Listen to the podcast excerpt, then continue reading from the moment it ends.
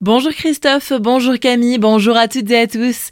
Un investissement de 160 millions d'euros sur le site de production du laboratoire Lilly à Fegersheim. L'annonce a été faite hier. Ce montant va permettre la création de deux lignes de production, l'une pour un nouveau traitement dans le diabète de type 2, l'autre dédiée au stylo injecteur d'insuline, mais aussi pour poursuivre la modernisation du site et la minimisation de son impact environnemental.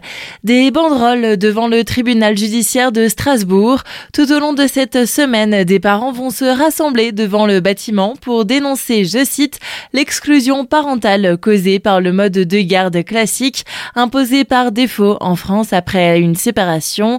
Par leur action, ils demandent un meilleur développement de la garde alternée et souhaitent sensibiliser le public à ce sujet.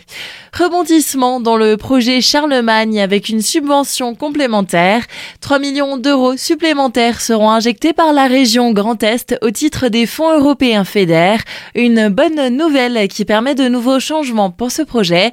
Les précisions de Jacques Meyer, premier adjoint au maire chargé des grands travaux. Ces 3 36 000 euros nous permettront de réaliser différents travaux qui avaient été mis de côté pour des raisons de financement, qui sont le mur d'escalade, les tribunes escamotables, le cloisonnement et séparation des salles et surtout le plateau sportif extérieur. L'ensemble du financement de ce projet euh, se situe à 25 millions d'euros, avec tout de même des aides qui sont à 12 millions d'euros, ce qui fait un reste à charge pour la ville de Célestat de 52%, et la région arrive à hauteur de 4 316 000 euros par rapport à ces fameux fonds FEDER et différentes autres subventions que nous allons toucher de la région Grand Est. Initialement prévu jusque fin avril, les travaux vont finalement se poursuivre jusqu'à la fin du mois de juin prochain pour l'installation de ces nouveaux équipements. Nadège Handbeck, adjointe au maire et vice-présidente du Grand Est, revient sur les origines de cette subvention complémentaire, obtenue notamment grâce au président de la région, Franck Leroy, décrit comme à l'écoute des territoires. Nous lui avons expliqué l'importance du projet euh, pour le territoire, que ce soit au niveau de Célestat, mais aussi euh, du centre Alsace, et qui concerne euh, eh bien, les scolaires. Il y a 13 associations sportives, les services de la ville, les services aussi eh bien, de la communauté de communes et du service jeunesse intercommunal. Donc le président Roi était sensible finalement au projet qu'on lui a présenté, et puis l'aspect environnemental a toute sa place et toute son importance dans le projet, et c'est aussi ce qui a fait le soutien important euh, de la région. Quant à la communauté de communes de Célestat, la municipalité de la cité humaniste garde espoir en une éventuelle participation de la collectivité au financement de ce projet structurant pour Célestat, mais aussi pour le centre Alsace. À l'occasion des festivités d'Halloween, c'est un voyage au Mexique qui vous est proposé par Sigoland Kinsheim.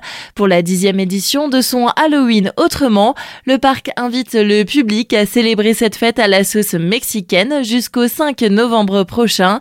On en parle avec Raphaël Picard, chargé de communication de Sigoland. On va évoquer le Dia de los Muertos, ça veut dire c'est la fête d'Halloween au Mexique. C'est une fête vraiment très joyeuse et les enfants y participent. À différents endroits du parc, on va trouver des scènes, des décors évidemment. Ça va être quand même mixé. Hein. C'est, on veut garder quand même quelques citrouilles et les sorcières. Le personnel sera euh, évidemment avec des vêtements mexicains. Et puis on a un spectacle pour enfants. Ça s'appelle El Seño de Leo. C'est l'histoire d'un petit garçon qui en Alsace va aller à la chasse au bonbon avec sa sœur et puis euh, va nous emmener à un moment donné dans cet univers de mexicain de Dia de los Muertos. Ateliers de peinture, jeux de piste et gastronomie mexicaine sont aussi à retrouver.